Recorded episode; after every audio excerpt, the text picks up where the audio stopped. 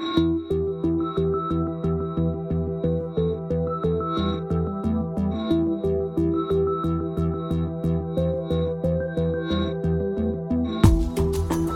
and welcome to Willow Roundtable Discussions.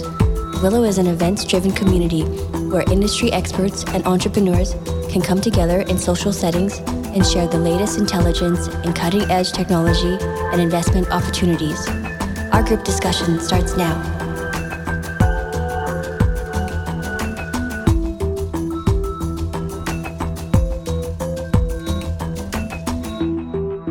Want to thank everyone for coming. I know you're not coming because of me, you're coming because of these like very um, famous people that we were lucky enough to have in our in our office today. So, uh, like I said, this is a Willow event, so we do weekly um, events on different topics that I find interesting. We gather experts together for these sort of roundtable um, discussions. And so today our event is on DeFi. So let's get started, and let's get started with um, our speakers giving uh, each of us or each of them an introduction. Let's maybe start with Andrew. Um, I'm Andrew. Um, I run Mechanism Capital. We're a crypto fund that um, you know does business in the primary market for pretty much anything crypto related. So we do have everything from you know debt financing for for mining operations to investing in equity of exchanges to also uh, you know uh, investing in primary market token deals, and we also trade quite a bit in the secondary markets across spot and derivatives. Uh, I'm Tom Schmidt. I'm a partner at Dragonfly Capital. Um, Dragonfly Capital, uh, it's a $300 million crypto venture fund. Um, sort of our calling card is that we're sort of split between Asia and the US. So uh, we have a team in China, Singapore, me obviously in, in Taiwan, and then we have a team in San Francisco. Um, I focus specifically on DeFi, but um, you know, our investments sort of run the gamut for early stage investment. So we do um, CeFi, we do mining, um, we do a lot of token deals, things like that. Uh, hi, my name is Ken. I mostly did some advisory ICO stuff back in 2017, and recent, uh, more recently, or in recent years, got involved with DeFi uh, as well as some NFT stuff. Mostly just running my own book right now. Um, have Andrew to thank for the initial intro into the space, and yeah, mostly just discretionary trades, primary deals, uh, stuff like that.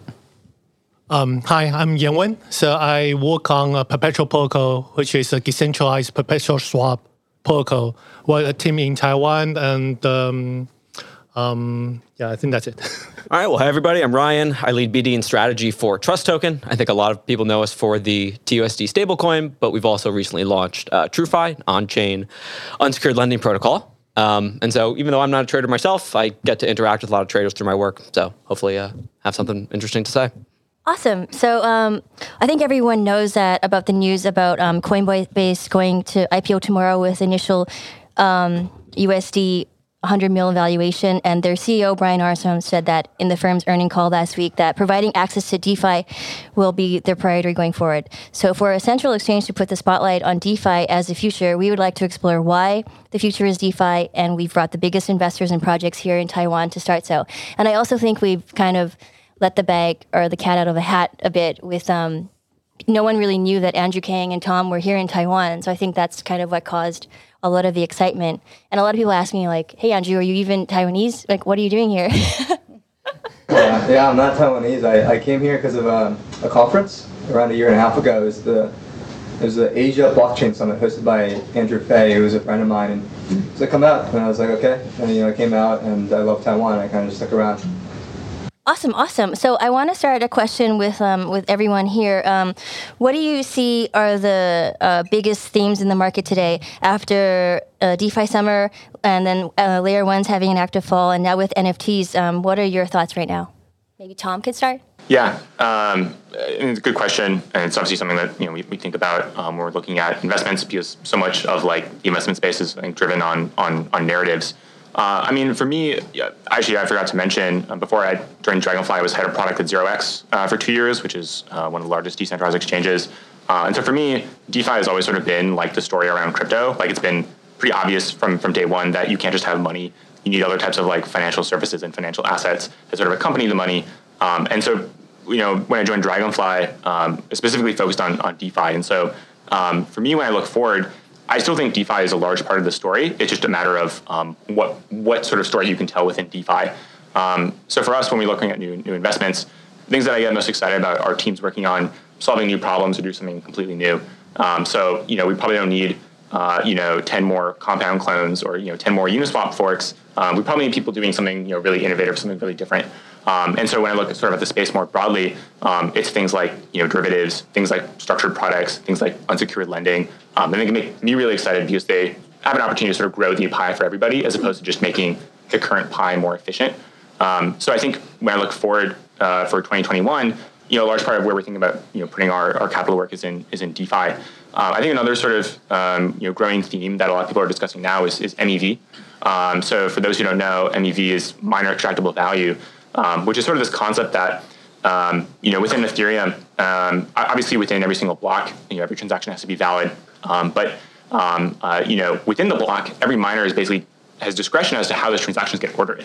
So people think that every transaction in a block has to be ordered according to gas price.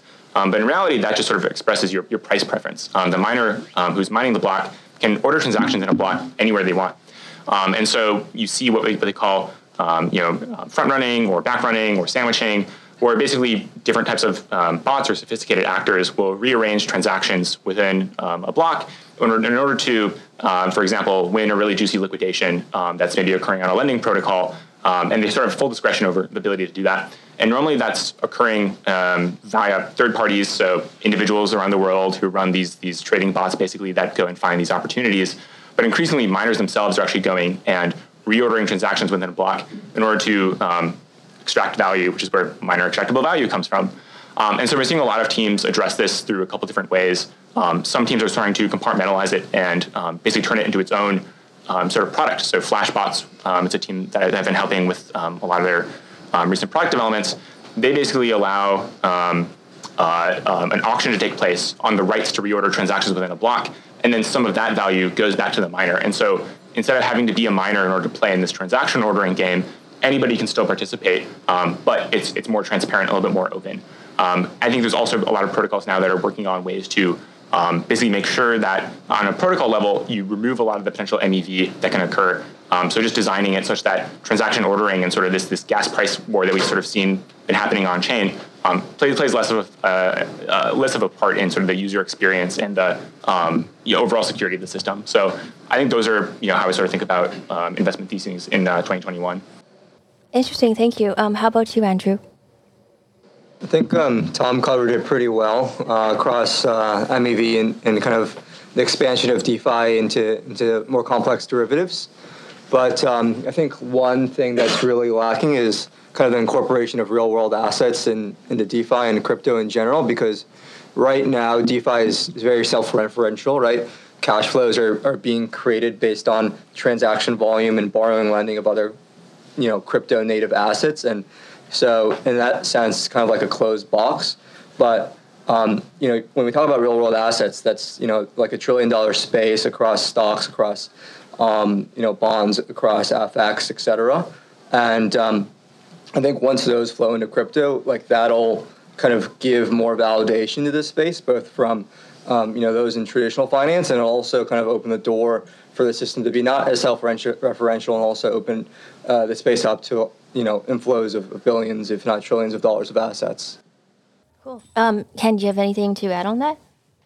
Um, yeah, I um I tend to be a little more reactive. Um, most of my background with the stuff that I did was in China in 2017, also during kind of like the ICO boom, right? So for me, I'm like I, I, tend to be a little more cautious as far as fundamentals go. I very much think that um, crypto is cycle driven, and we're at a point in the cycle where I think 95% of the uh, token value is going to come from the narrative. Um, I like a lot of the Polkadot stuff that's coming, like the auction. You know, the auctions are going to be. Uh, I honestly, I don't even know like what's going on with the auctions and when they're happening. I know they're coming up. I know there are a lot of Chinese buyers that are going to be there, and so that's where a lot of my attention is focused. Um, that said, um, after hearing a lot of what uh, Andrew and Tom mentioned, I agree with you know stuff like say un, uh, unsecured loans. Um, there's something else Andrew mentioned, but I forgot. Um, but I think I think in general at this point, a lot of the primary stuff that the, that we're doing is just dependent on whether or not the team can execute uh, and sort of uh, Uh, and the more you know fundamentals focused stuff is just can they survive through a bear market? A lot of the stuff that we're doing, I don't expect to see any liquidity at all this year. Uh, you know, I, anything that we throw in, I'm just prepared to ride it out for the next three or four years. If there's any particular, if, as far as like any specific space that I'm looking at right now, I think um, anything that brings more liquidity to NFTs, I think would be really helpful. That seems to be one of like the bigger issues with the space right now. I think this crop of um, this the crop of NFTs that have come up with this recent wave, like 99% of them going to zero. None of this is worth anything, and all the people selling them know that as well. Uh, you know, you can introduce a way to fractionalize them or you know or shard them, however you want to call it. Um, that might be able to allow smaller players to to you know that might be able to allow smaller retail inflows. Um, but you know, again, like I think it's late cycle, and so I don't really not that fundamentals don't matter. I'm just not looking at them too much anymore. Um, that, yeah, that, that's sort of my take I like how this. you're thinking, Ken. Um, uh, Yenwen, what about you? I know you're not a trader, but what maybe something exciting about um, what you guys are up to? I think Andrew and Tom covered it well. And uh, one thing I want to add is layer two. I think most of the layer two uh, protocols will launch this year, and I think that will kind of like bring a new wave for innovation and also like um, adoption to the system. So I think that's. Uh, I mean, we already operate on xDai, which is a sidechain, but I'm very excited on. I mean, seeing like BSC like going doing pretty well. I, I'm I'm really excited to see like Arbitrum or like Omnicron like going well. Yeah. I guess on my side, like the other speakers have said, definitely uh, unsecured lending and on-chain credit. Um, like Tom said, the MEV stuff is really interesting. I, I, work with a fund, and you know there are a couple TrustToken alumni, and they do that stuff very competitively. And if you look at the EtherScan transactions of the people who do these trades, it actually looks like magic, like the stuff that they're doing. These trades are so small, they're so fast, they're touching like five or six different things, and like the level of sophistication that goes into that trading is mind blowing to me still. Um, and then also, I'm I'm really interested in some of the things around. Uh, I guess like interest rate swaps, you would call it, or just pulling yield forward on some of the interest-bearing tokens. So we're working with um, a protocol APWine, and basically, like you know, our protocol has TF tokens that represent future yield plus the stablecoin, and you can go to APWine and you can basically split the underlying stablecoin from the future yield, and then you can trade and do things with the future yield. And in the case of a you know, stablecoin that goes into perpetuity is one thing, but you know, again, like in the case of our protocol, you have individual loan tokens as well. So you could have a loan token for like an Alameda or a you know Dragonfly or whoever loan, and then w- when that comes to expiry, you can do different things with that as well. You can rebundle those, basket those. So a bunch of really stu- uh, cool stuff going on there too in DeFi. Awesome, thank you guys. I think it's so funny when I have like the headphones on. I can't, I can't really hear or see what's going on outside. But um, yeah, I think like here we like to keep things really casual and fun. Ryan knows that. He's been like my only like ongoing, ongoing guest for the previous rounds. Yeah, thank you, buddies. But um, so I think we're gonna go through some questions and then like have you guys chat amongst yourselves and then open it up because there's a lot of um investors and people deep into DeFi in the audience as well. And yeah, just really like sharing ideas and, and stuff like that. And I, I was really like overwhelmed and really like happily surprised that there was so much people that wanted to attend. And you know, our space here is a little bit hard to find and getting in the building. So if anybody that knows someone who couldn't find it or is lost, uh, I apologize like a hundred times. And I hope we can do this in another location again with like you know easy access not all of these like secret handshakes and, and codes and stuff like that to get in. But anyways yeah cool let's continue. So um yeah very casual it's like you know what about let's start again like with andrew. Is there anything um is there anything that you wouldn't really touch right now No, like uh, we'll trade anything. Like I was gonna say, like we wouldn't touch scams, but we'll, we'll, we'll trade scams. Not that like we'll, we'll you know advertise them, but you know like XRP. If we know it's gonna go up, we'll buy that, and you know we'll sell it higher. So nothing's off limits awesome okay Yeah. cool um Yeah, uh, I mean, same sentiment yeah, no. Uh, um, I, I mean, for Dragonfly, at least for, for the venture fund, you know, we're buy and hold fund where the whole fund is seven years, um, and so you know we, we tend to you know focus less on sort of these short term things. I think a just because we're not as good at it, and and b it's just not sort of our, our expertise. Um, so you know when I think about stuff that I want to buy and hold, it has to sort of be like on that on that time horizon. Um, I kind of agree with Kenny. I think NFTs went through like an incredible like you know basically like mini twin 2017 like blow off top hype cycle, and and things seem to be crashing now. Just looking at like you know on chain um, transaction volumes, and so I think um, you know, for us when we think about investments in the NFT space, it's thinking about what is a good seven-year investment if you're long-term bullish on you know digital ownership and digital credit, which we, we are. Um, and so for that, it looks like things more like um, platforms. Um, so for example, we led the seed in Showtime, um, which is Alex Masmej's um, sort of so you can think of sort of like Instagram for NFTs. So basically allowing you to sort of curate and, and demonstrate. Do you think it's more the platforms or more like the the artist work that's going to you know increase? Yeah, yeah. I, I think they're.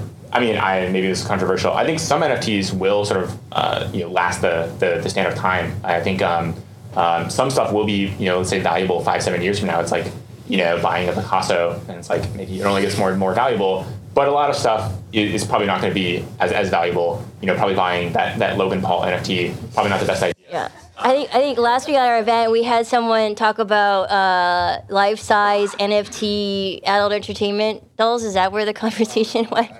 Anyway, uh, yeah, Ken, or, right, right, Ken. What what are you? Throw some hate out. So what I learned in 2017 is you don't invest in Silicon Valley founders at this point in this in the cycle because all of them think they're God's gift to crypto and Like Stanford PhD, yeah, right? they're gonna want to do things you know properly. They want to be compliant. Not not to say it's not is not a good thing. It's just it takes time, and we don't have you know like a year worth of runway right now to figure all of that stuff out. The market moves when the market wants to move, and right now it's you know like it's going full steam ahead. Um, I think in general too with a lot of the a lot of the teams with really smart people that you see coming out now tend to be um, smart enough to to come up with good ideas and good pitches, but they're also not the type of risk takers who will try the space out and try to build things when no one else is looking at the space. So the best time really to invest in, you know, um, just like tier like A players like that is definitely during a bear market. And we're not in a bear market right now. And the ones coming out here right now are going to be super mercenary, and they're just here for the opportunity. That's So- really funny. So don't trust smart people. I think a lot of there's a lot of sentiment that like degen traders have like part, part of the lowest IQs like amongst. Yeah, like as the market progresses, you want to lower your IQ gradually, right? Like I'm doing my best to, you know, get myself down to a fourth grade reading level, you know, like You could be dyslexic like me. That that helps too. I, mean, I guess on the point of lowering my IQ, I mean, the, the one thing that I do avoid is algorithmic stablecoins. I don't get them. There's like too much math or something, and I just feel stupid every time I try to understand them. And uh, you know, like I said, I'm not a trader. If I buy something, I want to buy it for a longer period of time, and no confidence. I don't understand them. I don't know why people would ever want to use them. But instead, you know, other Yeah, I mean, you know, asset-backed stable don't look at coins me. are, There's, you know, are where it's at. Feather back there, right there. You know, look at me. There's, you know, Peter Feather back there. Right Okay. There, there, okay. Uh, yeah, when do you want to like throw some hate out? No, I mean, I think people should trade perp token, which is our own token.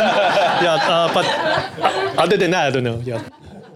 Okay, cool. And maybe you have some more like specific questions. Okay, uh, then we probably dive into like the more technical ones since like Yenwen he doesn't really cover like for the investment part. So uh, since you mentioned that like the layer two like it's actually coming out, um, like do you probably have a view that like what's the view of the current like uh, overall like competition ar- among the level one like blockchain and what does that mean for Ethereum like level two coming? out? Um, um, that's a good question. So, personally, I mean, just personally, I believe in uh, all the roll-ups.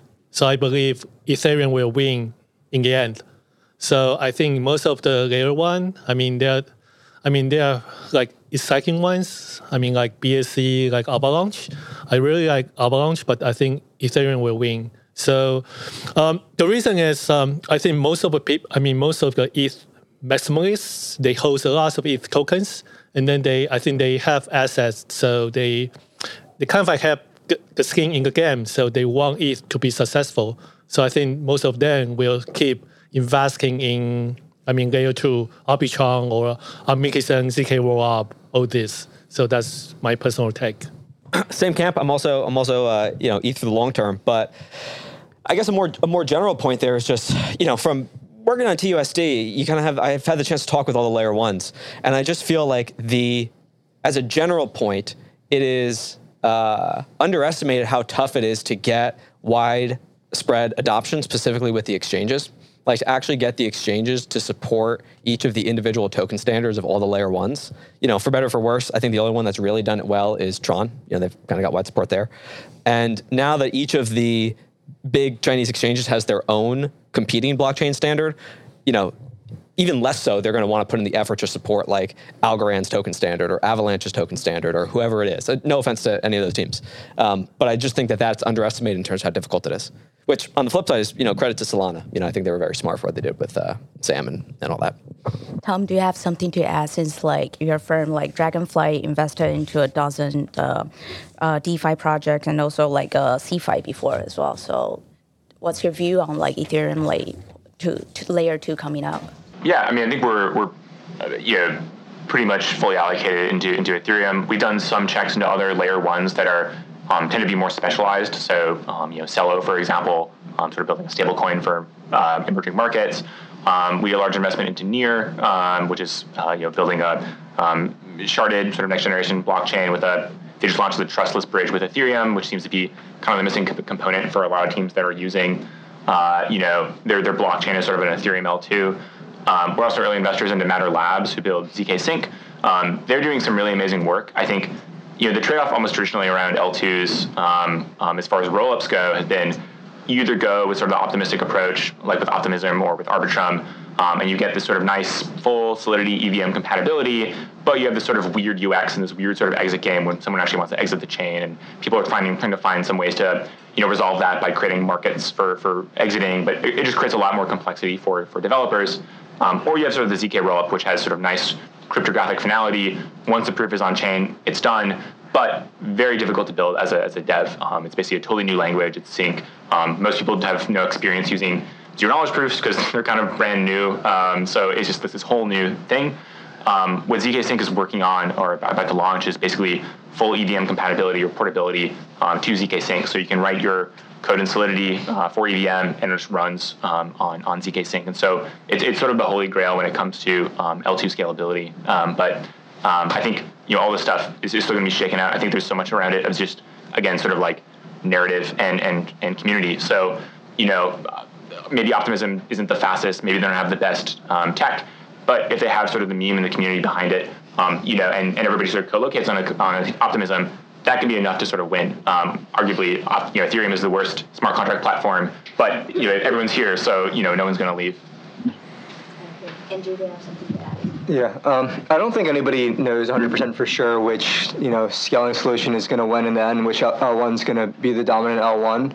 Um, you know, I used to think it was Ethereum, but then you know BSC came out this year, and you know they, they took the world by storm. Um, and so you know our strategy has been to kind of take bets across a variety of scaling solutions. So, you know, we've, we've bet on um, Arbitrum, we've bet um, on Solana. Uh, you know, we've taken positions in dApps across BSC and, and Avalanche.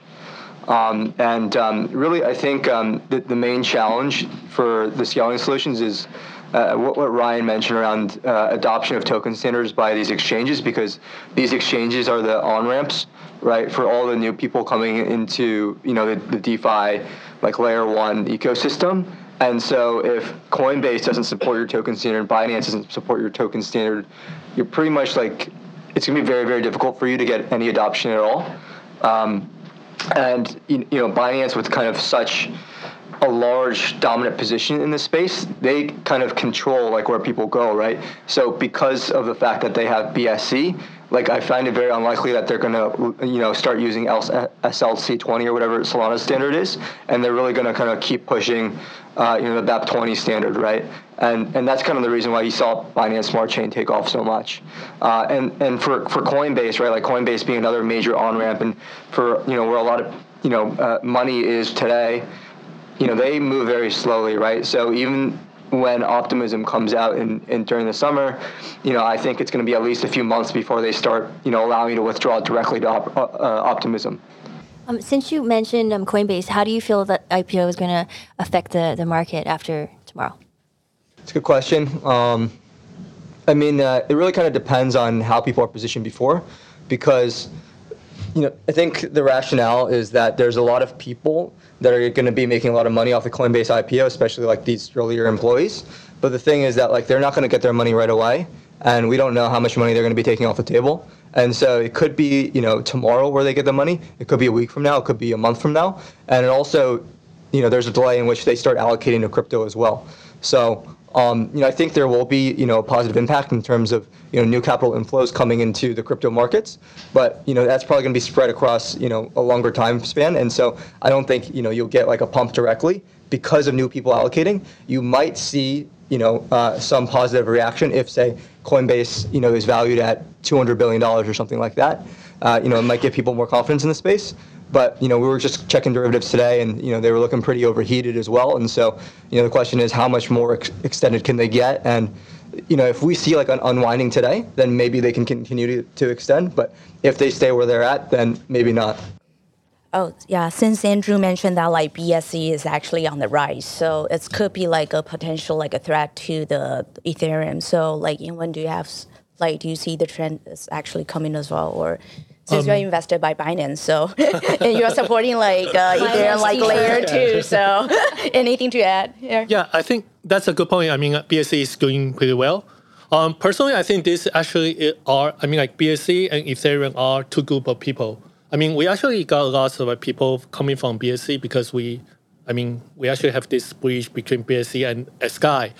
Um, but uh, I mean, like, so people coming from B, I mean BSC, they actually don't really use like other things like Uniswap. They, they don't have that experience. So I think BSC will be strong. I mean, like, uh, it will be there for for long. And uh, but personally, I think um, Ethereum will be, still be the kind of like top one.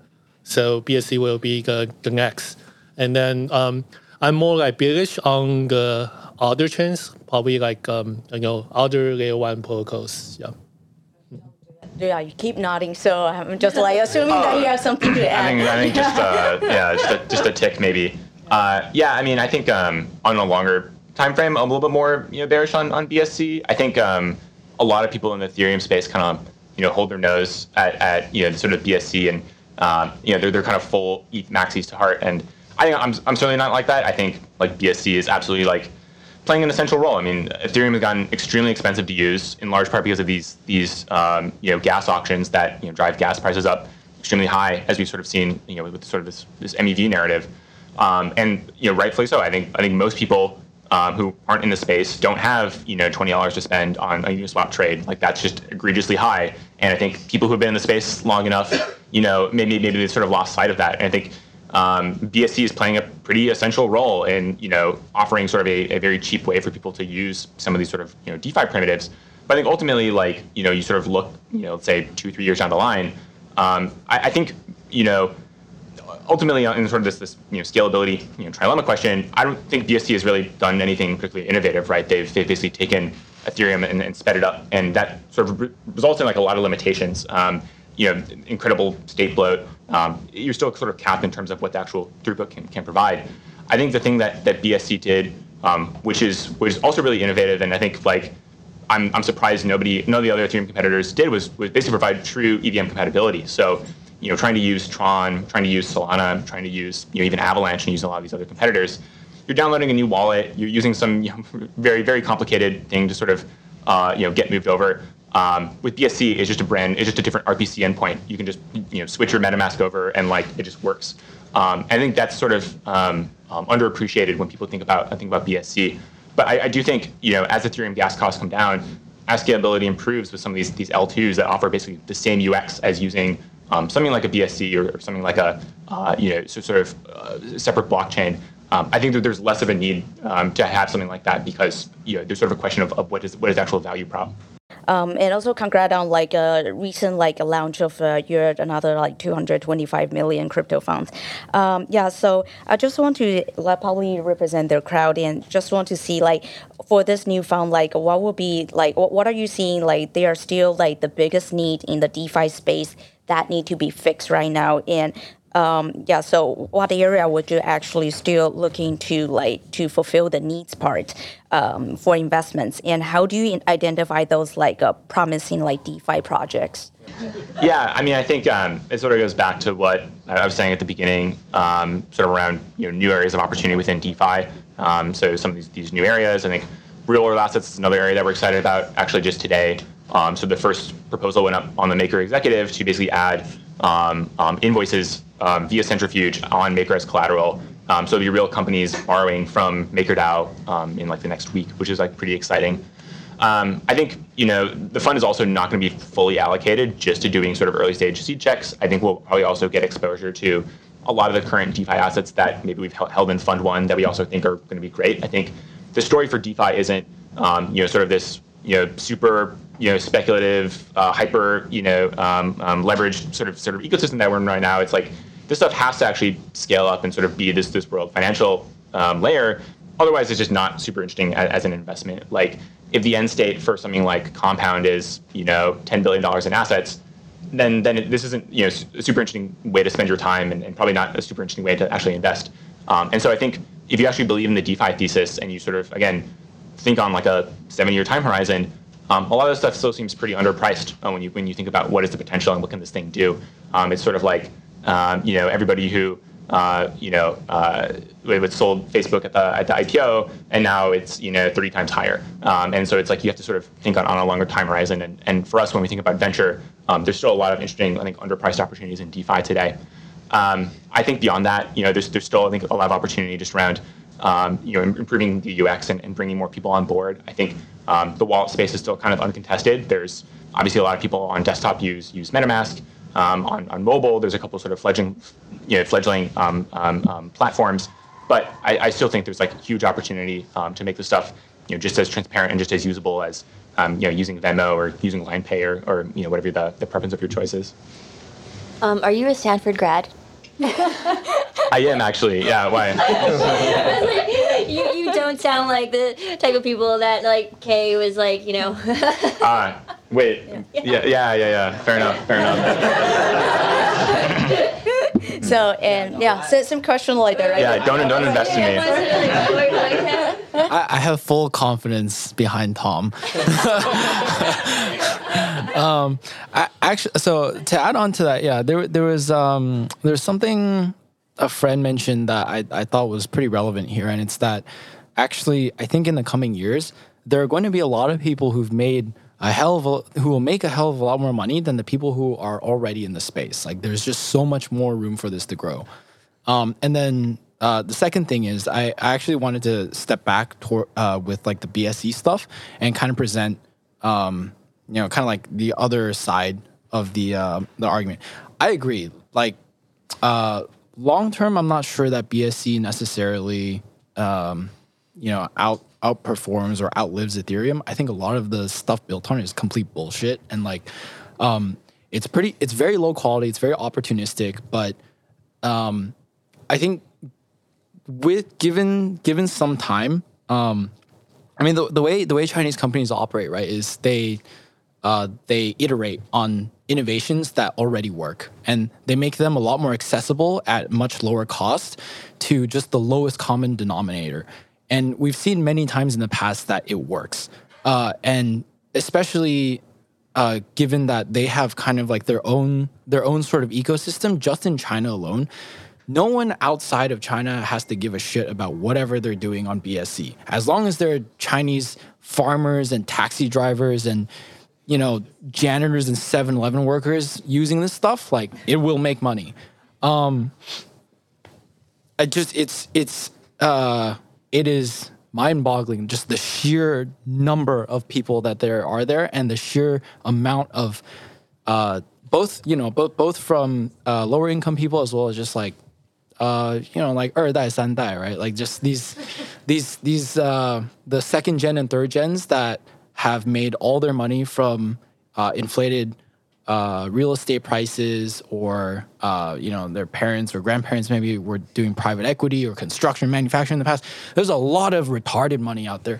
Like just they they will buy anything that um, that they the, the, the general DD process okay for a lot of these guys is just they'll ask their their closest friends have you heard of this project? It's called it's called uh, sweeps, you know, and they do like uh, um, mop renting on the blockchain. Do you like it? And the, oh yeah, I've heard of that project. They'll go in, right? And so I don't, I don't, you know, I, I don't think crypto timeframes are generally a lot shorter, and at least with BSC, I think there's still much uh, fruit to be harvested. Um, I have a I have a question like from a different perspective. I feel like this run has made a lot of um, people who have been in the space for a while, uh, new millionaires or, or whatnot. Do you feel like these people are going to give back and, and build to the community? Do you think they're going to go, you know, buy yachts or Yeah, get absolutely Lambos? not. Because, because like, I, I got a message today. I got a message today, and it was someone, an anonymous person who was like, "Hey, Amber."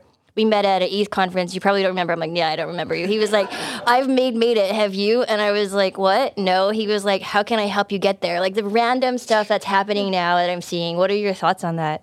I find it kind of worrying when like all my friends are doing angel investments, and it's like, and on the one hand, I do think it's it's great. Like I think the people who were building during the the bear market are you know committed. They're not just here for for, for money. They actually believe in the stuff and they want to see it through.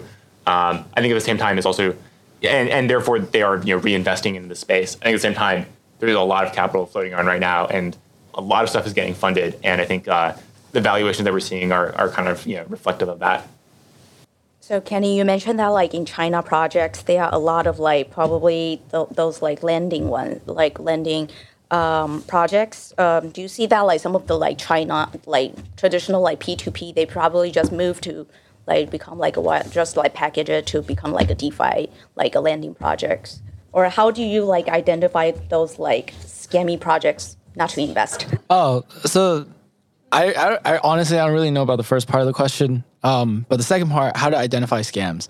Uh, generally, it's the same people running the scams. Um, it's the the general DD process is just um, you figure out who's you know like all you're gonna see is kind of just like the uh, the team at face value. Those are gonna all gonna be figureheads, right? You wanna you wanna talk to them, make friends with them, drink drink with them, get them drunk, right? You go with them, and then and then you ask, who is your real boss? Who is the one funding this? Um, and once you find that out, you find that most of them tend to be the same funds. I won't name any, but um, it's the same ones from you know that have been running this stuff from 2015, 2016, 2017, 18, all the way up until now. Um, not to say that um, you know I, I I have no moral qualms necessarily with what they're doing. Um, the game is the game, right? And you know if if they weren't running these things, someone else would. Uh, Okay, awesome. Uh, thank you, thank you. What do you want to add? I, I was going to add one more point on, on the BSC thing, since we keep talking about that one. I, I think the one other interesting thing there is just the distribution of Binance. Like, you know, we have uh, my company has two tokens on Binance, and for this first token, it's natively built on Binance Chain. The second token, though, you know, we never talked to them about it. They just turned on withdrawals for Binance Smart Chain, and they can do that with all of their Ethereum tokens. So it's just like, hey, you know, you don't need to talk to them. They'll turn it on, and then you know they'll spin up a pool on Pancake or whatever, and boom, you know, it's liquidity.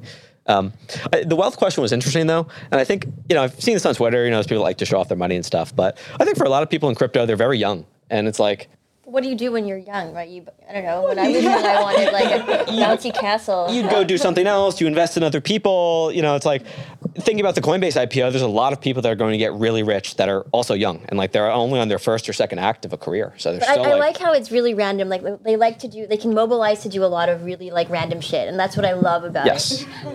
yeah. I want to see more rainbows, stuff like that. Yeah, I I think everyone has different interests across like science and technology and you know, philosophy. I think you'll be sorely disappointed. I'm sorry. Ken, Ken knows me the, the best. He knows my like um interest in, in different kinds No, of I mean. I, I, I wish I wish there were more people that would be, you know, kind of like diverting these funds into better causes for the world. But I, I think the reality is that we have had a very peaceful and prosperous sixty years. When was World War II?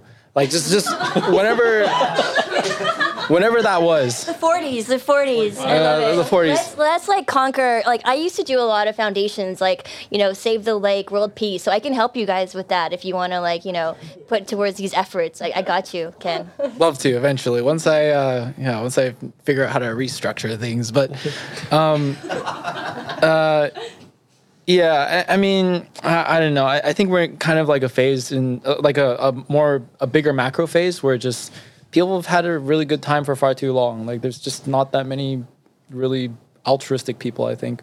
Again, I, I, I tend more towards cynicism because of my past experiences, but uh, I hope that it, it doesn't color anyone else's um, intentions moving forward. And I hope you all great do great things in the world. I, I do believe in the community, and I do believe that there's a lot of genuinity and like good heart. And I do feel that at the end of the day, like those people that are orchestrating these big kind of scams are not going to be like the winners at the end. Like that's my like true believer mentality right there.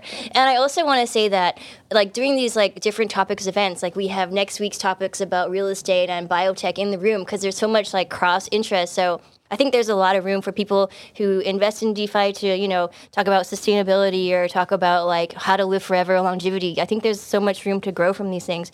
But I also think that, um, yeah, I have a lot of thoughts. But anyway, I think you guys kind of know each other, kind of don't know each other. I just want to like, like let you guys like, you know, work it out. You have any questions for each other? Let's start with Tom because he's looking at each and every. I think, yeah, right. I got called out here. I, I think I've, I've, met everyone other than, than Ryan. I guess we just met, but yeah, I don't. I don't what have you always wanted to ask Andrew? I, I feel like I chat with Andrew pretty frequently, so I don't know if I have anything particularly burning. Do you have anything and you want to ask me? It could be like non DeFi related if you're like, you know, like. What are you doing this weekend? Uh, nothing. Yeah. You, you, guys have any like you know inner discussion points? Dragonfly. Oh, um, the uh, our, our our second fund is, is closed. Um, but um, yeah, yeah. yeah. Andrew, when are you going to start taking LPs? These are good questions. I'm just kidding. I'm just kidding. I ask him that all the time. He's not taking any LPs.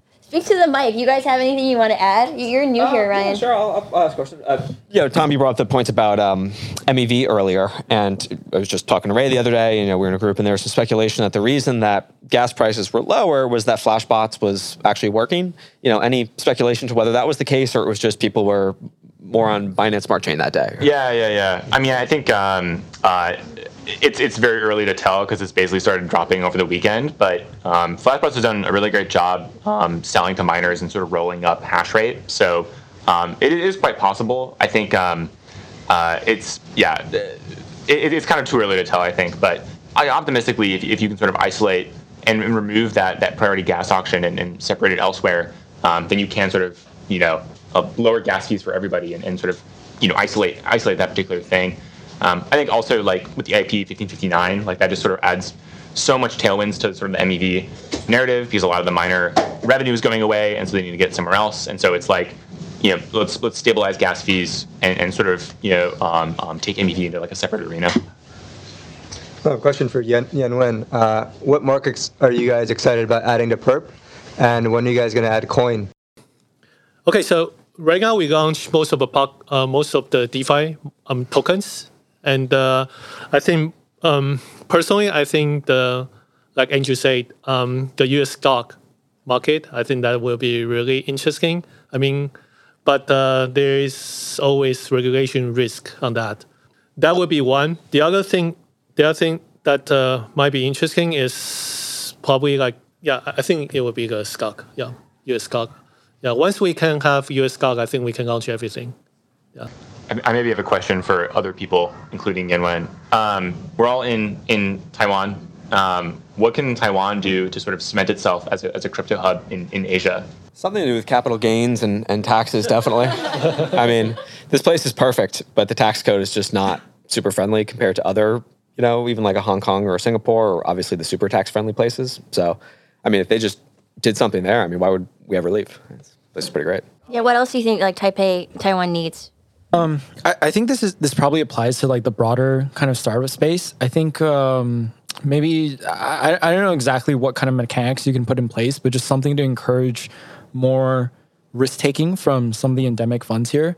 I, I, think the problem that a lot of startups express is that there's just not a lot of um, risk affinitive money here. Like people just don't invest in tiny startups, and I think part of that maybe is because the market's too small, or um, I don't know. It, it, could be that like the startup culture here isn't aggressive enough, but uh, anything to help build that up, I think would be very helpful. I think I think a lot of, a lot of very good founders here have a very tough time just because it's difficult to find.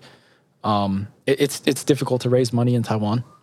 I think it's really hard. Uh, personally, I think um, in Taiwan, hardware, I mean, hardware industry is really huge. Most of the colleagues, they went to like hardware company, IC design companies, I mean, the whole cast just be just there. So only a small percentage of people working on software.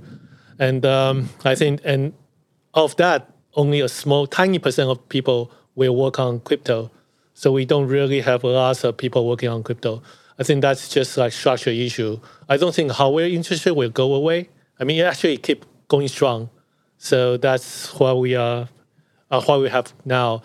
Um, personally, I think having like meetup like this or like education, I'm kind of like expose people more to the crypto probably help. I can do But, that. uh, yeah, but, but I don't. I, I just don't really. I mean, I'm not very positive about this. I, I think it's just too slow. And uh, to to Ken's point, I don't really think the funding is a problem. I mean, uh, you can always raise funds from out, from outside Taiwan. I mean, if you have a good idea, but the the problem is not a lot, not enough people doing this, not enough good teams, and then you don't even have a chance to kind of go aboard and race. Yep. Since Kenny say that like, there are not much like money here, like why don't you like oh the VC move here then? Yeah. I think that's what the trend is, right? Okay, so let's start with like the second part of this event. This is where I like look at the audience and call out people by name. I think there's a lot of different levels of people interested in DeFi here. We have like, you know, uh, investors like Ray, and we have like Chris and Seaman and Chris. Is there any like questions you guys want to ask or anybody? Please. I think a lot of it is going to be dependent on some of the more pervasive um, social media platforms. Specifically, the case that I'm talking about is Klaytn with uh, Kakao Talk. Um, I think they've done a really good job. I think of of uh, kind of smoothing the onboarding process. Uh, uh, KlaySwap, their decentralized DEX is is available on the Kakao Talk app. Like you can access Klaytn token very easily. Um, I, I yeah, I, I think like with many other things in crypto, the solution is going to be something that you know not very many people can think of or are focused on. Um, but I, I guess like I would I would say that um, one of the yeah one of the more interesting routes that has been taken is with uh, is specifically in the case of just like the Klaytn ecosystem and what they have with Kakao. I guess maybe the the best analogy for the American market might be Facebook and Instagram, but because the American market is a lot more, you know, touchy with that kind of stuff, it might take a while longer. But I mean, like the regulate the regulatory barrier is very large, so it, I don't I'm I'm not sure that's something that anyone can really innovate through. Like you just you you just you just need to have the right team working on it that has the right connections with um uh with the with the bureaucracy. I think in the US, you know, you see PayPal. I mean, you know, I don't know how many Americans have a PayPal account, but it's a good amount. So that's kind of a start. You saw Revolut the other day just added 11 tokens and it was like, you know, Uniswap and Filecoin. So not even just the big tokens. So I think, you know, there's things like that. And then uh, ultimately, I feel like USDC will probably do something here. I mean, I, I don't know what exactly, but I could see them integrating with more and more fintech apps or something along those lines, perhaps. You know, Dharma has a pretty good solution. It's just not a widely used app. Um, but yeah, it's tough. I mean, it's, it's a common question for sure. I have no idea what the TWD ramps are like. Yeah, so my opinion is that I don't think um, a lot of the mainstream people will use DeFi, and I don't think they need to. I think the yield will, you know, get to them in other ways, and they already are, right? So if you look at some of the really famous lending solutions out there, like BlockFi and Celsius, you know, they have millions of customers, and they're doing billions of dollars in business in a centralized fashion. And I think a lot of people don't understand where that yield comes from. That yield comes from, you know, them doing their own trading and uh, lending and DeFi themselves. Um, and there's like there's like one lending company actually that is like very aggressive in, in yield farming, and they take a lot of risks. And it's you know it's kind of like an open secret in the industry.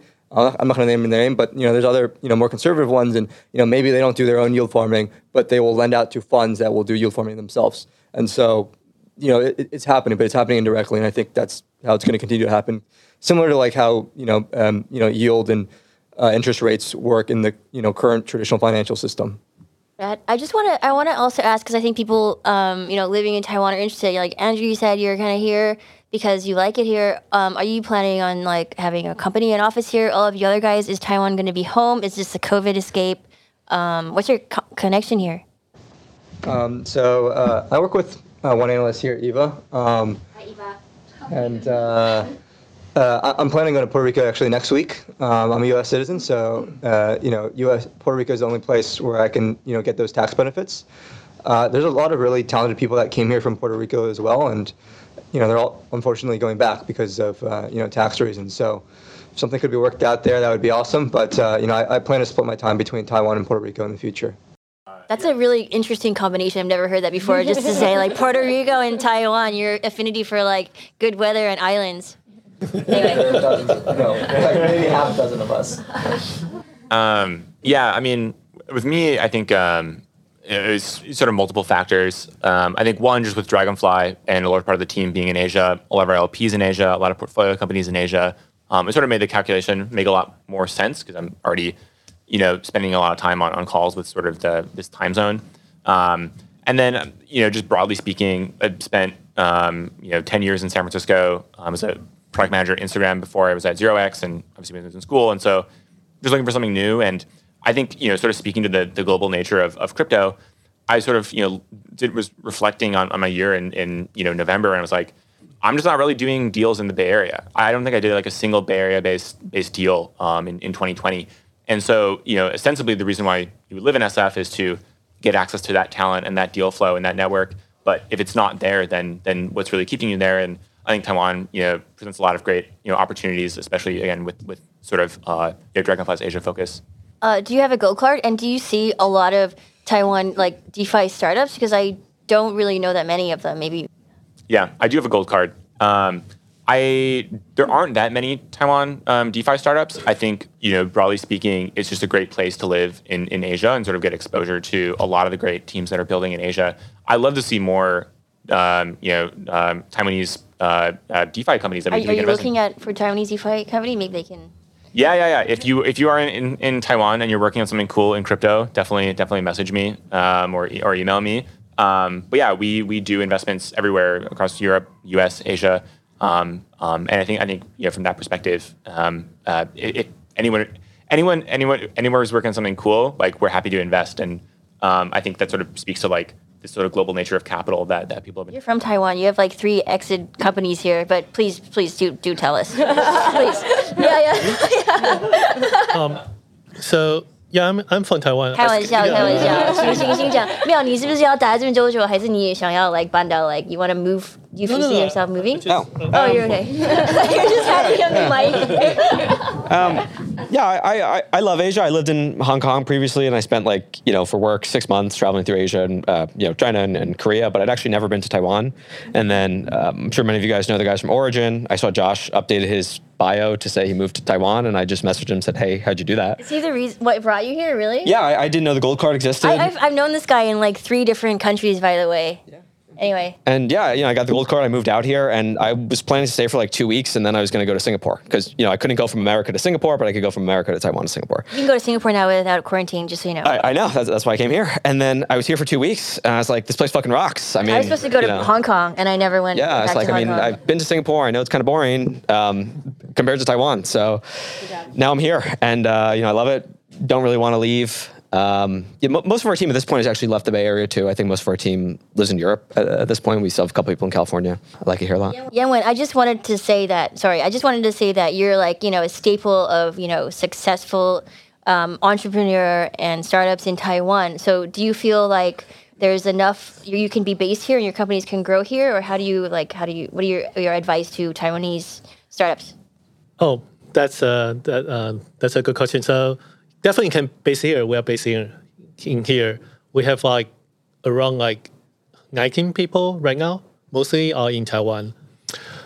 I think it's um it's um we take a very different approach. I mean like um um I mean I, I've been like doing I mean like having my own startup for like like almost like 20 years, so very long time. I, I've been like through like different cycles and uh, I think um, I mean for the past five years, actually I went to Bay Area a lot, just try to build a connection because it, I mean like if you want to get like outside funding, you have to have that connection, and then most of most of investors are in Bay Area, so I actually spend like one third of the time there. But actually, Scout from last year, you don't have to do that. I mean, like all investor, I haven't met like most of our, uh, my own investor in, I mean, physically. I mean, that's actually how it works right now. So Um, I mean, for Taiwanese startup, I think definitely good co- good for funding outside of Taiwan, and uh, I think it's definitely you can find like talent here and then work on your team. Yes, that's true. So we just like pay more. I think. I mean that that's definitely one way, but uh, I mean just like I mean we spend a, I I think a lot of time. I mean like reviewing like people and then try to uh, recruit people. Yeah, it's just. I, I also want to say that there's also YouTube. Like I googled all of you guys, and the most videos of like English and like YouTube uh, videos was was you Yan So YouTube's yeah yeah. Well, uh, what about Kate? Well, How can you talk about uh, home here, bases home in Shanghai? I, I know you, you have some insight into China and Shanghai. Uh, I mean, I, I like Taiwan a lot better, like in general. Um, I'm I'm also heading to Puerto Rico as well. Uh, Week? Are you leaving? no, like like mid mid May. I want to go to Puerto Rico. There's some people in Barbados also. Barbados. Yeah. I, th- so yeah, I think that there's a lot of really good American talent going to Puerto Rico. Um, I I guess the people just really like the beaches there. yeah. I, I mean, as far as as far as Taiwan goes, right? Like it's a very progressive culture. Like uh, very yeah. There's a lot of good tech talent. Um, people here are very open to just like innovation in general. Um, it's a very fun place. It is very fun. and we've all had quite some fun here. I think um, yeah, that's enough for the love of Taiwan. So let's go back to questions. Uh, Stan, DeFi questions. First, you know, you guys talk about Puerto Rico. What, what's the tax benefit of Puerto Rico? lawyer in the house. Answer the lawyer. Can you answer Second that? question is, uh, uh, Bitcoin's been, you know, 60, 63k right now. I heard, you know, uh, off top, I've heard late cycle. Where are we in the cycle? No investment advice. Where, where, where's everyone's thought in terms of where Bitcoin can go? And what's your justification for that valuation? Puerto Rico first. Who wants to go first? Oh, Puerto Rico. Um, the the tax benefit. Um, uh, I don't know. I just really like. beaches. You like the beaches. You're there for the beaches. It's just something about tax, so I I was just wondering. Well, you know, I just I've always wanted to learn how to surf, so that's why I'm going.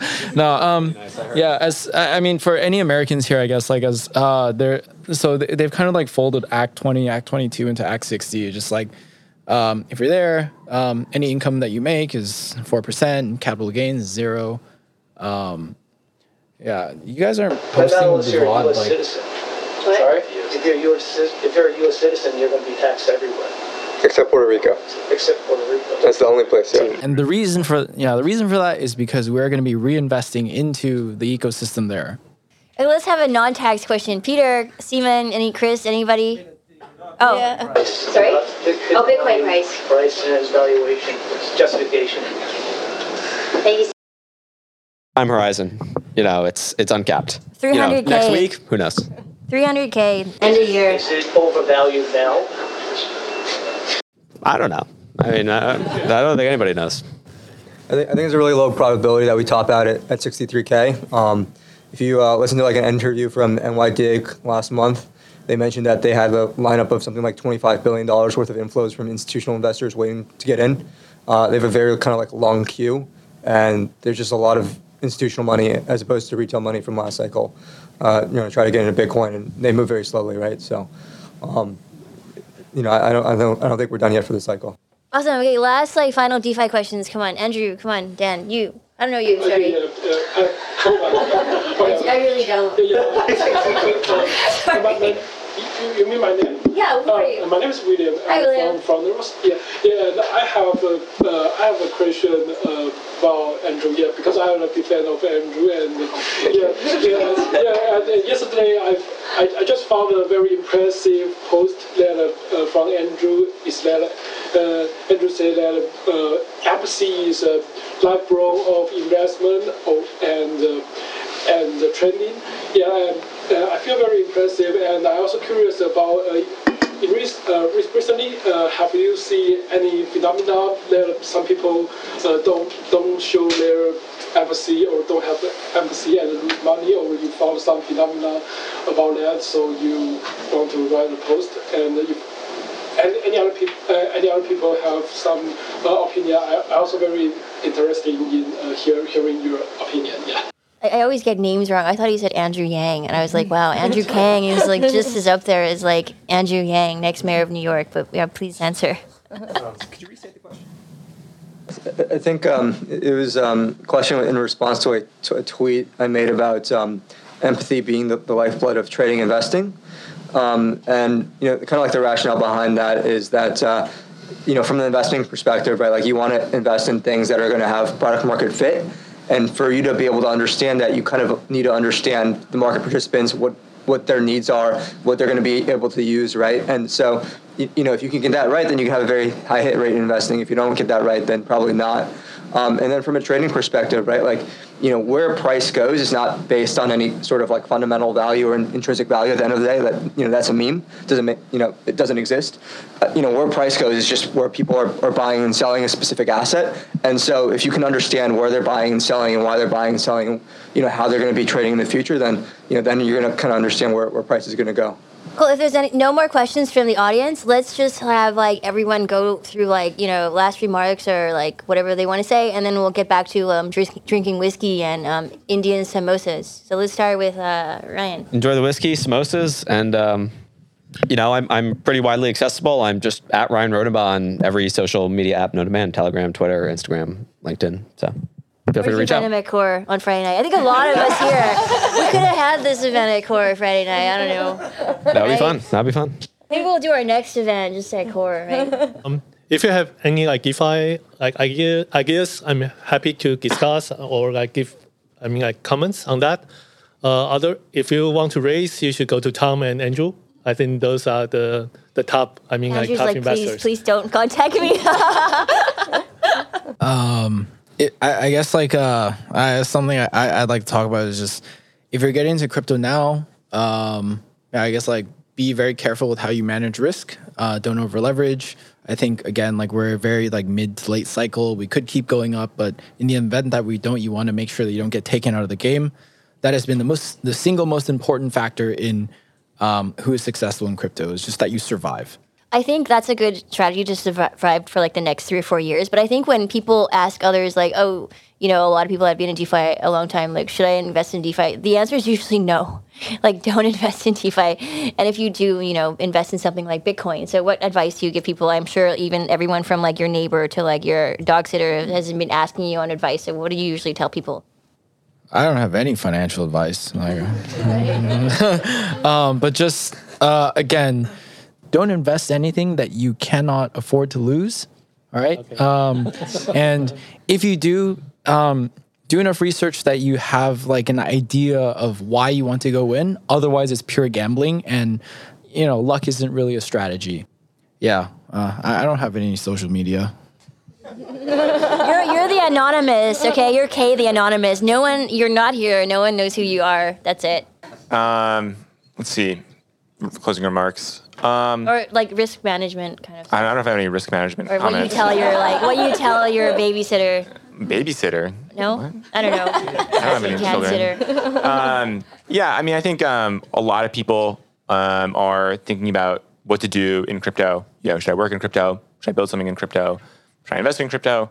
Um, and you know, I also don't know what the market's going to do next week or, or this week with the Coinbase IPO, or what's going to do a month from now. But I think you just kind of have to zoom out and and you know sort of see what's been happening over the past ten years, and like it, it only ratchets up. Um, it never ratchets down. And um, I think if you if you have that kind of time horizon and you have that kind of perspective, um, there's am- amazing opportunities in, in crypto. But you kind of have to go in with with that mindset that um, this is like a long term uh, play, um, and and most people who who lose money, they, they, you lose money from from selling, not from from holding.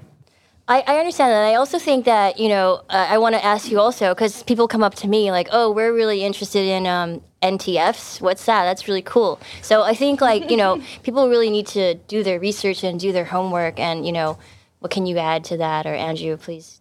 Yeah, I guess um, uh, right now there's a lot of excitement and interest in this space because, you know, uh, the markets are going up and, uh, you know, everyone's making money, but uh, and that's not going to last forever. And uh, you know these cycles are, are you know usually very similar. in the sense that you know interest kind of goes away when prices stop going up, and so I hope everyone you know maintains their their belief and, and conviction in the space, and that they continue to kind of work and build during the bear market, and you know everything will pay off as as long as you kind of keep that conviction. It has for those of us that have. Okay. Uh, yeah. Should we? Let's like get back to drinking. And thank you everyone for for coming here. Thank you so much for being here, guys. And and yeah.